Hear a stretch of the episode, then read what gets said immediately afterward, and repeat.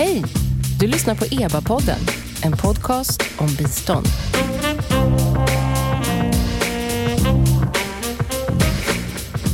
Välkomna till EBA-podden. Jag heter Noomi Östlund och den här podcasten ges som vanligt ut av Expertgruppen för biståndsanalys, EBA. Det är en statlig kommitté som utvärderar och analyserar Sveriges internationella bistånd. När den här podden spelas in i maj 2023 rasar kriget i Ukraina med oförminskad styrka. Men samtidigt pågår ett aktivt arbete med att förbereda en återuppbyggnad av landet. Ukraina, tillsammans med en mängd olika givare och andra aktörer, arbetar för att säkra både principer för hur det ska gå till och de pengar som måste fram. EBA har nyligen publicerat en underlagsrapport på ämnet Åter ur askan, det svenska och globala bidraget till Ukrainas återuppbyggnad. I dagens podd ska vi ta avstamp i den underlagsrapporten och prata om en framtida återuppbyggnad av Ukraina. Hur ska det gå till och vilka är utmaningarna? Med mig i podden idag har jag rapportens båda författare. Välkommen Maria Perotta Berlin. Tack, hej. Du är forskare på Östekonomiska institutet i Handelshögskolan. Yes. Yes. Och vid din sida Anders Olofsgård, chef på samma institut. Ja, hej. Hej, välkommen. Och med oss på länk har vi också Sveriges ambassadör i Kiev, Tobias Tyberg. Hej, hej. Välkommen till Leba-podden. Hur är, hur är läget i Kiev idag, Tobias?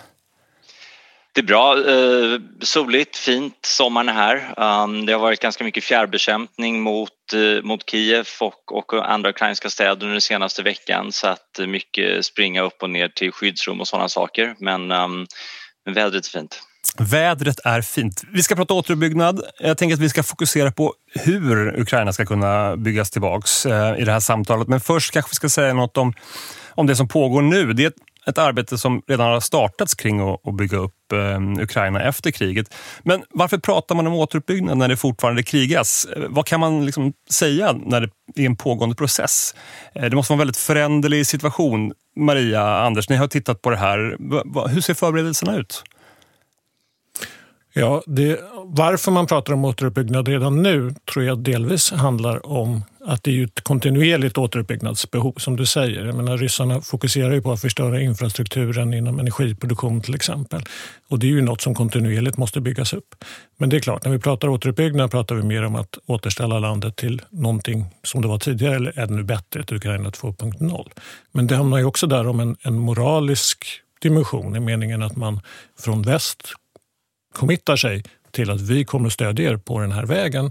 Vi signalerar det tydligt också. Sen en tredje dimension handlar om erfarenheterna från tidigare återuppbyggnader. Att vara tidigt ute, att ha planerat i tid gör att man är i startgroparna när det väl är dags. Till exempel vad gäller Marshallplanen brukar man säga att man tyvärr började planera för sent och det gjorde att man, man fördröjdes lite grann i termer av planeringen och hur väl det utfördes i början. Just det. Men man börjar planera, vad, vad, är det man, vad är det man fokuserar på? Det är roller, principer, pengar? Vad, vad, vad är det som, som är fokus? Jo, det har varit mycket diskussion kring eh, vem som skulle leda eh, insatsen, eh, hur det skulle koordineras. Det är viktigt. Alltså, jämförelse med Marshallplanen som Anders nämnde. Till exempel på Marshallplanen då var det en biståndsgivare och många mottagare. Och nu är det jättemånga mm, biståndsgivare. Eh, många länder som vill bidra, många internationella organisationer. Många som kanske har olika syn på olika saker, olika prioriteringar, olika sätt att jobba. Och framför allt är det tydligt att Ukraina eh, måste eh, leda processen och ha, sätta prioriteringar själva. Så det är jätteviktigt att hitta en mekanism för att ja, eh, sam, sammansvetsa eh, allas olika bidrag. Just det. det är också viktigt att privatsektorn involveras. Eh, det kommer vi antagligen återkomma till. Och då är det, ja, det är viktigt att hitta sätt att involvera alla på bra sätt så att alla bidrag kommer till nytta. Och vilka, och vilka är de, de huvudsakliga aktörerna i det här liksom internationella eh, diskussionen om, om återuppbyggnad? Det är Ukraina såklart som en viktig roll. Vilka är de andra liksom, huvudspelarna om man säger så? Det, det är EU, tydligt, eh, som har tagit en ledarroll från början. Det känns naturligt, särskilt efter eh, Ukraina då fått kandidatstatus. Eh, men USA har också tagit ledning mer praktiskt med större bidrag från början. Eh, eh väldigt proaktiv och sen G7 och eh, många, eh, många internationella banker, Världsbanken, eh, eh finansiella institutioner, alla de stora givare. Just det. Tobias, jag tänker på, hur, hur, hur ser du den här processen i Kiev? Jag får höra här, det är, det är Världsbanken, det är USA, det är EU, det är de liksom multilaterala internationella aktörerna. Hur mycket av den här diskussionen pågår i Kiev och, och vad, hur, hur kan den svenska ambassaden vara med i det? Uh, det, det, det är en rätt stökig, stökig diskussion och det är mycket, det är mycket positionering från olika håll. Det är mycket olika viljor som brottas med varandra. Um, det är många hänsyn som tas och det är inte så att alla hänsyn nödvändigtvis i första hand handlar om hur Ukraina bäst ska återuppbyggas utan det kan finnas andra hänsyn um, som är av mer politisk natur. Och sen ska man inte underskatta, tror jag, att det helt enkelt är jävligt råddigt när så många aktörer ska samsas om hur ett land ska återuppbyggas på sikt mitt under ett pågående invasionskrig. Det, det, eh, så jag tror att det är nog ändå kanske den, den, kanske den viktigaste takeaway på den här frågan kanske mer än så att säga vilka motiveringar olika aktörer har och vem vill ha det på vilket sätt och så vidare så tror jag nästan att den, den viktigaste så att säga, kraften som påverkar Eh, hur återuppbyggnadsarbetet pågår och gestaltar sig och så vidare. Det är helt enkelt att det objektivt är väldigt, väldigt, väldigt svårt och det finns ingen förlaga och det finns ingen modell. Um, men, men samtidigt måste jag säga det att här i här i Kiev så, så ser jag ändå på allt det här med viss tillförsikt och, och det handlar väl framför allt om det att, um, att den ukrainska staten är så unikt kapabel att de har så vansinnigt duktiga statliga institutioner och aktörer i allt från räddningstjänst till stadsplanering till kommuner. Och jag tror att kommunerna är bland det absolut viktigaste att komma ihåg i det här för att det är de som ändå är ögonen och öronen på marken. Och, och det blir väldigt tydligt för mig när jag besökte ett antal eh, samhällen nära frontlinjen um, i, i förra veckan att då gäller det att ha folk på marken så nära som möjligt de människorna som är mest drabbade av den här konflikten för att se till att de här pengarna används på bäst sätt. Och därför återkommer jag hela tiden till det här med Ukrainas kommuner för de är, de är liksom de o de olika, vad säger man, unsung heroes, förlåt, jag, alltså i, i, den här, i den här tragedin för det är de som ytterst är längst ut, längst ut på repet och, och vet som, vad som behöver göras och hur det bäst görs. Och hur ser det här systemet ut? Jag menar, Tobias, det är jättespännande. Du, du liksom sätter fingret på, på kommunerna och på att liksom nå hela vägen ut. Och så har vi, har vi hört om de här enorma spelarna som, som liksom diskuterar hur man ska gå tillväga och vilka roller man ska ta. Och man, man är väldigt många på den sidan. Börjar vi se det här systemet växa fram där, där den här, en arkitektur eller är det fortfarande ett, väldigt mycket ett liksom, öppet spel? Ja, det finns ju i flera av de rapporter som har skrivits om en möjlig återuppbyggnad av Ukraina då en modell så att säga där man tänker sig att man skapar vad man kallar för en plattform för givarsamordning. Så det är en samordning i två dimensioner. Det är dels en samordning mellan givarna så att man undviker ineffektiviteter och duplikationskostnader och ett överdrivet behov av återrapportering enligt olika modeller från den ukrainska sidan gentemot givarna. Så man koordinerar givarsidan vad gäller både så att säga, vem som gör vad och vem som betalar och så vidare. Men sen är plattformen också en koordineringsmekanism gentemot den faktiska ägaren för processen som ju förstås är det ukrainska folket och den ukrainska regeringen. Så istället för att regeringen där ska behöva individuellt gå och förhandla om detaljer med de olika givarna så kan man förhandla med genom den här plattformen. Då. Så det är liksom den, den, modell som man har jobbat utifrån. Och då ligger ju ägarskapet hos Ukraina, ansvaret för att implementera det man ska göra, ända ner till kommunnivå då, som, som Tobias ju eh, poängterar här, ligger på ukrainska sidan. Men det finns å andra sidan också ett ansvar hos den här plattformen, hos givarna, att se över att det här fungerar utifrån de kriterier som finns uppställda och det här har ju betydelse givet den historia av korruption som har funnits inom Ukraina och så vidare. Just det, jag tror vi kommer komma tillbaka till den, den frågan eh, lite senare också. Det är, en, det är en spännande fråga. Men en sak innan vi pratar om, om, om själva liksom hur, hur, eh, hur ska det här gå till och hur ska det finansieras och hur mycket pengar det är eller kanske vi kommer in på det nu, det är liksom, vad, vad är behoven? Hur ser situationen ut? Eh, vi har det här liksom, planeringsarbetet, den här arkitekturen, men, men, vad är det som kommer behöva göras? Eh, liksom, hur ser Ukrainas behov ut? Och jag tänker att det är väl också en, en föränderlig eh, situation så länge kriget pågår. Ehm, om jag börjar med dig Tobias, på plats i Ukraina, ehm, vad är det för behov som behöver mötas? Vad är det du ser? Det där är en jäkligt, jäkligt tricky fråga och man måste, man måste, man måste närma sig den med stor försiktighet för att så här, eh, om du frågar Världsbanken och FN som tog fram en behovsanalys för någon månad sedan här i Kiev och som är ganska grundläggande för hela återuppbyggnadsarbetet, då konstaterar de två saker. Eh, behoven så som de var då när den rapporten lades fram var 411 miljarder dollar Um, och prioriterat för 2023 var 14 miljarder dollar. Eh, det var en iakttagelse i den där rapporten som jag tyckte var jäkligt intressant och det var att om man tittar på hela behovet så visar det sig att um, de behov som uppstod under krigets tre första månader var nästan lika stora som de behov som har uppstått under de 11 månader som har följt därefter. Och det betyder att vi ser över tid en dramatisk nedgång i, i liksom marginalbehovet av um, återuppbyggnad för varje ny månad som går. Så det var en jättepuckel i början och sen så snabbt, um, snabbt då så liksom planade det av och gick ner. Och det beror på en väldigt enkel förklaring, nämligen att kriget, att ukrainarna så vansinnigt framgångsrikt har lyckats trycka tillbaka ryssarna och koncentrera kriget till ett begränsat geografiskt område. För när ryssarna väl har förstört det området, ja då uppstår inte så mycket fler kostnader. För att även om du bombar en fabrik tre gånger så blir det inte tre gånger dyrare att bygga upp den utan det kostar lika mycket. Och det, så det är det första jag vill säga återuppbyggnad, bistånd, militärt stöd. De tre grejerna hänger ihop så vansinnigt, vansinnigt tätt. Just det. Och om jag tittar på er Maria och Anders, ni har ju i den här rapporten så har ni ehm, beskrivit det som kallas krigets kostnader som, som liksom beräknas fram. Jag tänker att det är kopplat till det Tobias säger. Ser ni samma sak där? Att, att eh, det finns Eh, Eh, det finns vissa behov och det är såklart att det finns en prioriteringsordning.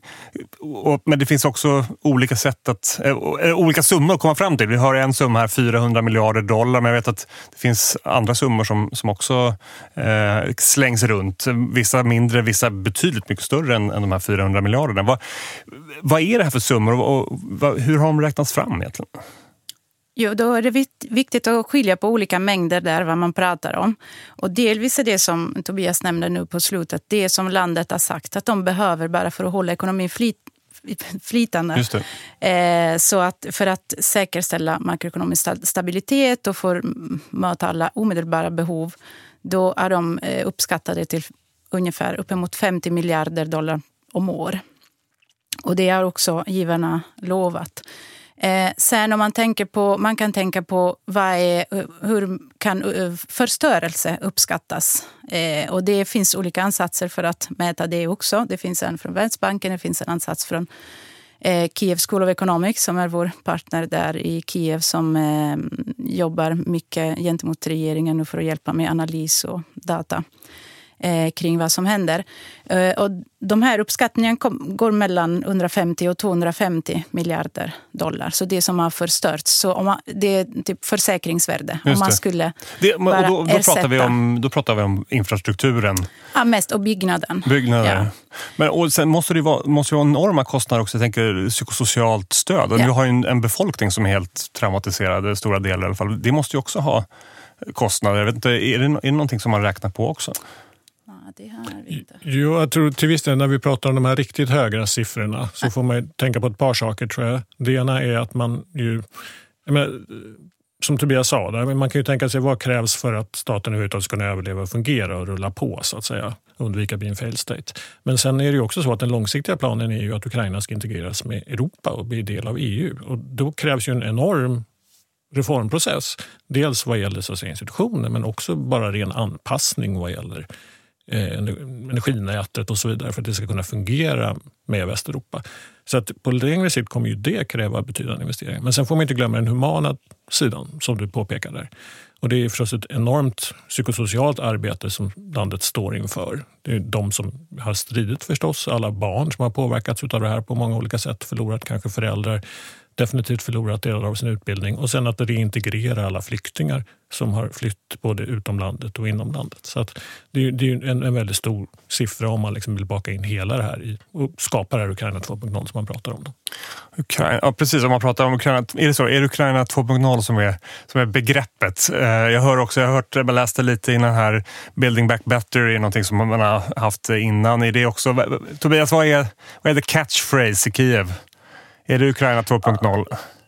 Ja, alltså jag, vet inte, det finns väl ingen som allmän, allmän vedertaget eh, liksom etikett för det där men det, det är precis, det är precis som vi har hört. Um, det, det, gäller ju liksom inte att återuppbygga ett postsovjetiskt Ukraina utan det gäller att bygga ett eh, Ukraina som är på väg att bli medlem i Europeiska unionen. Det är det vi ska bygga upp och det tror jag alla är på det klara med. Sen är det ju jävligt svårt Alltså, jag tror man, man ska inte underskatta det där. Du vet när du står liksom ute i, en, i, en, i ett samhälle ungefär stort som Borlänge och de har en, liksom, gymnasieskolan är totalt sönderbombad. Du måste bara få upp den jävligt snabbt. Liksom. Det kanske inte är så att man hinner ha den där liksom, stadsplaneringsmötet med, med smarta liksom, stadsplanerare från liksom, fina moderna europeiska universitet som kan komma på precis hur det ska gå till. Så att jag tror vi får, vi får ha en viss ödmjukhet för att en del kommer bara behöva byggas upp snabbt för att barn kan komma i skola igen för att, eh, för att eh, liksom kommunarbetarna ska kunna liksom ha arbetsplats och sådana saker. Det kanske inte så att ja, det är ansatsen, det är ambitionen och det kommer att bli så, men det kommer inte bli perfekt. Just det. Och jag tänker, nu har pratat väldigt mycket om kostnader, eh, men, men andra sidan av det myntet är såklart, hur ska det här finansieras? Eh, det är en spännande fråga. Oavsett vad vi landar i för, för, för liksom total bedömning av summa så är det mycket pengar. Hur, vem ska betala för det här? Det finns just nu väldigt mycket välvilja och entusiasm och nu eh, alla har lovat att ge och stödja. Och, och, mm, men man ska också vara lite realistisk som du säger. Om man tänker på bara hela, hela biståndsbudget 2021 gick upp till 186 miljarder dollar. Så det är en bråkdel av, det som, eh, av de stora summor som nu eh, uppskattas för återuppbyggnad. Så, och det är alltså från alla alla världens givare. givare ja. Exakt. Eh, och så, så, så det får man lite ödmjukhet av. Men samtidigt, ja, eh, pengar, det, i, i början kommer det vara mycket offentlig pengar som kommer behövas. För att det är fortfarande ostabilt läge, stora risker. Eh, men så småningom räknar man med att privat sektor ska involveras. det kommer vara en av de stora utmaningarna, eh, involvera på bra sätt privatsektorn. Så att, för att det kommer finnas, det kommer finnas eh, potential också som eh, folk är beredda att satsa på. Både utifrån och in i landet såklart, även den ukrainska privatsektorn. Så att eh, ja, i början mycket offentliga pengar, rena bistånd, gåva. Och sen när ekonomin börjar rulla igång så mer och mer privatsektor? Ja, det måste man räkna med. Och någonting som nämns är ju också liksom Rysslands eh, ryska tillgångar för att, för att delvis täcka det här. Hur, hur ser den diskussionen ut? Är det fortfarande på bordet eller, och är det realistiskt? Det är på bordet och det, det, känns som att det blir närmare och närmare men det är väldigt komplicerat eh, eh, log, ja, eh, vad gäller lagstiftning eh, och detaljer. Eh, men även det, det, det uppskattas till 300 miljarder dollar. Så även i bästa fall kan det fungera som startkapital, men räcker inte hela vägen ändå. 300 miljarder dollar är ett startkapital. Ja, mm. det är en rejäl summa pengar. Men, och, och Tobias, om jag tittar på dig här. Liksom vi, vi pratar vi om de här enorma beloppen som behöver pumpas in i Ukraina. Man, man tänker, hur ska det här hanteras? Det är ju ett land som har, vi var inne på det tidigare, haft problem med och har problem med korruption, oligarker. Hur kommer det här fungera? Ja, alltså det, det, där tror jag egentligen tror att vi borde prata mycket, mycket mer om reformer och mycket, mycket mindre om summor faktiskt. Um, jag menar, om man tittar till exempel på, jag är ingen historiker och det är möjligt att jag har fel här men mitt intryck när jag läser om vad som händer i länder som har varit genom krig så är mitt intryck att en av de absolut viktigaste grejerna det är inte är nödvändigtvis hur mycket pengar som hamnade på bankkontot utan det är hur bra det landets institutioner funkade efter kriget. Fanns det tillit? Fanns det liksom sätt att hantera korruptionen? Fanns det en fungerande marknad, konkurrens, alla de bitarna som är nödvändiga för att investerare ska vara beredda att gå in? Om det är på plats då skulle jag tro att behovet av offentliga medel kommer vara betydligt mindre och att Ukrainas återuppbyggnad kommer gå mycket fortare och att tillväxt kommer återvända till Ukraina mycket, mycket snabbare. Min bestämda uppfattning är att Ukraina är ett glas som är halvfullt och inte ett glas som är halvtomt. Vi borde prata mycket, mycket mer om allting som Ukraina åstadkommit och reformerat under de här sista 30 åren än vad vi pratar om allting som är fel med Ukraina. Men med det sagt, korruptionen är ett jätte jätteproblem och det krävs riktigt, riktigt långtgående reformer. Jag tror att de reformerna bara kommer att vara möjliga om Ukraina har ett löfte om ett trovärdigt EU-medlemskap på sikt. Därför att de här reformerna kommer göra jävligt ont och det kommer gå emot väldigt, väldigt många starka särintressen. Ska de lyckas med sina reformer, då måste vår del av dealen vara att ni är ett europeiskt land och ni kommer bli medlemmar i den här unionen. Och då är jag övertygad om att den här återuppbyggnaden kommer bli en rungande succé. En rungande succé. Ni, ni nickar här i, i studion också, ni håller med? Ja, till stora delar absolut. Det är en ganska positiv bild. Jag tänker, jag har jobbat en hel del med, med reformsamarbete eller utvärdering av reformsamarbete på Balkan som jag har. Liksom, man, man, tänker att man ska kunna ha en hel del lärdomar där man har börjat med, med medlemskapsförhandlingar i flera av länderna. Det, det, det finns ett medlemskap på bordet eh, men man lyckas ändå inte Eh, till exempel med, med statsförvaltningen, att, att reformera den på det sättet. Och, och jag vet att Europeiska revisionsrätten gjorde nyligen en, en stor utvärdering. De sa att projekten, stöden fungerar väldigt bra, men det finns inte politisk vilja eh, i toppen att, att förändra. Så att man, man liksom trummar på med de här stöden på myndighetsnivå till exempel, bygga nya myndigheter. Tobias, finns, kommer den här politiska viljan, ser det annorlunda ut i Ukraina tror du? Jag tror det. Ja, jag tror det. Jag kan ha fel. Jag kan ha fel. Det, det kanske är så att, att, att det inte kommer att gå på det här sättet. Det kanske är så att den dynamiken som jag beskrev i mitt tidigare inlägg inte, inte är giltig. Och det vore en tragedi inte bara för Ukraina utan för hela Europa. Men jag tror att det är så det är. Ja. Jag tänker, och vi har varit inne på det tidigare under samtalet. En annan, en annan viktig roll, en annan viktig del av den här tänkta återuppbyggnaden är ju näringslivet. Maria, du var inne på det förut. Eh, man ser ju det som en, en, en liksom viktig katalytisk del av det här. Hur, hur, hur är det här tänkt att fungera? Har vi något svar? det är inte så enkelt. Eller vad, alltså man tänker att, att uh, vi börjar med biståndsfinansiering och sen så, bör, så kommer liksom marknadens aktörer kliva in här. Och, uh... det, det, det, finns verktyg inom uh, det offentliga, inom ja, det som det offentliga kan göra som kan um, vad heter det, leverage. Så, det ger lite hävstångseffekter. Ja, på... Exakt, som kan ge hävstång och eh, ta in på bra sätt. Eh, så vi pratar till exempel om eh, eh kreditgarantier, exportgarantier eh, där man eh, till viss del skyddar från risken. För att det som, det som avskräcker just nu är de stora riskerna, de stora osäkerheten som, som såklart finns där för privata aktörer. Så när eh, situationen har stabiliserats. När, när, kriget är vunnet, för det första, och när situationen har stabiliserats lite, då kan eh, i ökande takt det offentliga hjälpa till och, och um, dra in eh, privata pengar också. Just det. Tobias, det här är ju någonting som Sverige har haft som en, en, en prioritering i Ukraina tidigare också, innan kriget, att, att stödja näringslivs utveckling. Eh, ser du också samma möjligheter att, att, eh, att näringslivet ska spela en allt större roll? Um, det är jättelätt att säga att näringslivet ska ta en större roll och ordna massa konferenser. Men jag tror inte att investerarna är dummare än att de vet precis på vilka villkor de är beredda att gå in i en marknad som Ukraina. För dem är det här ett investeringsbeslut, det är inte ett biståndsbeslut för dem. Uh, och om, om, det, om det offentliga vill öka um, näringslivets intresse för Ukraina och det här kommer inte funka utan privata investeringar som vi har hört, då måste också det offentliga vara beredda att göra innovativa saker som som känns obekväma för finansdepartement runt om i världen, för eh, nationalbanker runt om i världen och ytterst för de som stiftar lagarna.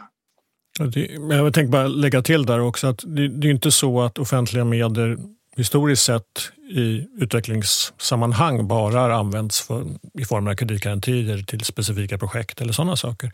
Utan det handlar ju också om att skapa ett gott investeringsklimat mer generellt. Så det handlar ju om att främja och till viss del finansiera investeringar i humankapital, institutionella förändringar, stärka institutionerna, det är offentlig reform eller offentlig sektor, reformera den på olika sätt och få liksom teknisk kunskap om hur man gör de här sakerna. Så att det första steget är ju normalt sett att man så att säga, investerar i att skapa ett fungerande investeringsklimat med en, en level playing field som man säger, då, där, där liksom alla behandlas under samma förutsättningar och ett fungerande juridiskt system och så vidare. Sen kan man då utöver det fundera på, finns det anledning i det här specifika fallet att använda offentliga medel för att eh, delvis subventionera risken som det inbegriper att, att för privata eh, aktörer då att investera i, i den här miljön. Så att det, man har ju båda instrumenten så att säga. Man måste jobba på båda planen om man tycker att det är tillräckligt angeläget.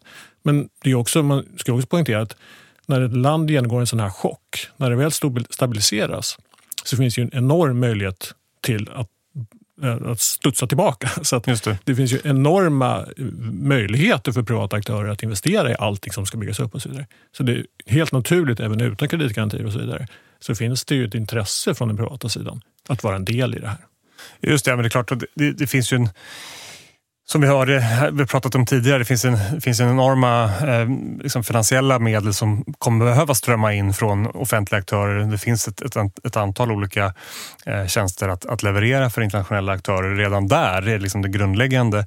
Eh, jag såg någonstans, eh, liksom, någon, någon, eller hörde en, en bedömare som sa att det finns en risk för gold rush här. Att man, man ser de här pengarna, man, man, man går på de här pengarna men man man kanske inte gör det på ett, för att liksom, man bygger inte upp en, en hållbar ekonomisk utveckling. Vad ser ni, ser ni på de riskerna? Jo, de, de finns. Och jag menar, det finns ju utvärderingar av bistånd sedan tidigare där man har delat upp så att säga, motiven bakom biståndet. Och när man ser att bistånd som är lite mer motiverat av kommersiella och strategiska skäl, eh, där är ofta effektiviteten i biståndet i termer av hur det bidrar till ekonomisk tillväxt och så vidare i mottagarlandet eh, lägre. Så att det, det viktiga är ju att i den mån man vill stödja ett privat näringsliv utanför Ukraina då, för att investera i Ukraina så är det viktigt att man, man sä försöker säkerställa att det leder till additionalitet. Det vill säga att de här investeringarna hade inte skett annars. Annars så innebär det ju bara att man subventionerar det privata näringslivet. i princip. Jag tänker mer, vad, vad, vad kan Sverige göra? Tobias, vad, hur, hur, ser, hur ser er analys ut? Vad, vad har Sverige för, för unika bidrag som vi skulle kunna eh, hjälpa till med utöver näringslivs eh, Eh, utveckling? Om jag bara först får bara säga hur, hur mycket jag håller med om det som Anders precis sa. När det gäller Sveriges, um, Sveriges bidrag så har vi, vi har ett antal styrkor. Um, jag, jag, skulle kunna prata länge om det men det blir segt. Um, därför vill jag bara fokusera på en enda grej um, trots att det finns andra som också är nog så viktiga. Men det är få länder i världen som har varit så, så systematiska och uthålliga i sitt stöd för lokalt självstyre i Ukraina som Sverige har varit. Och jag vågar nog påstå att utan det starka stödet som Ukrainas um, eh, reform av lokalt självstyre har fått ifrån länder som Sverige men även Tyskland, EU och andra under senare år så tror inte jag att Ukraina hade haft de starka kommuner de har idag. Och utan de starka kommuner som Ukraina hade i januari, februari 2022 då är inte jag säker på att den här invasionen hade gått som den gick. Um, därför att eh, det ukrainska territorialförsvaret som var helt nyupprättat bara några veckor innan ryssarna invaderade det fanns egentligen bara på papper den 24 februari. Var ska de här soldaterna bo? Var är mönstrings, mönstringscentret? Vart ska, vart ska de gå? För att sen inte tala om allt civilförsvar. Alla ukrainska kommuner, byar, mindre städer som gjorde otroligt innovativa saker för att stoppa ryssarna på massor med olika håll i landet.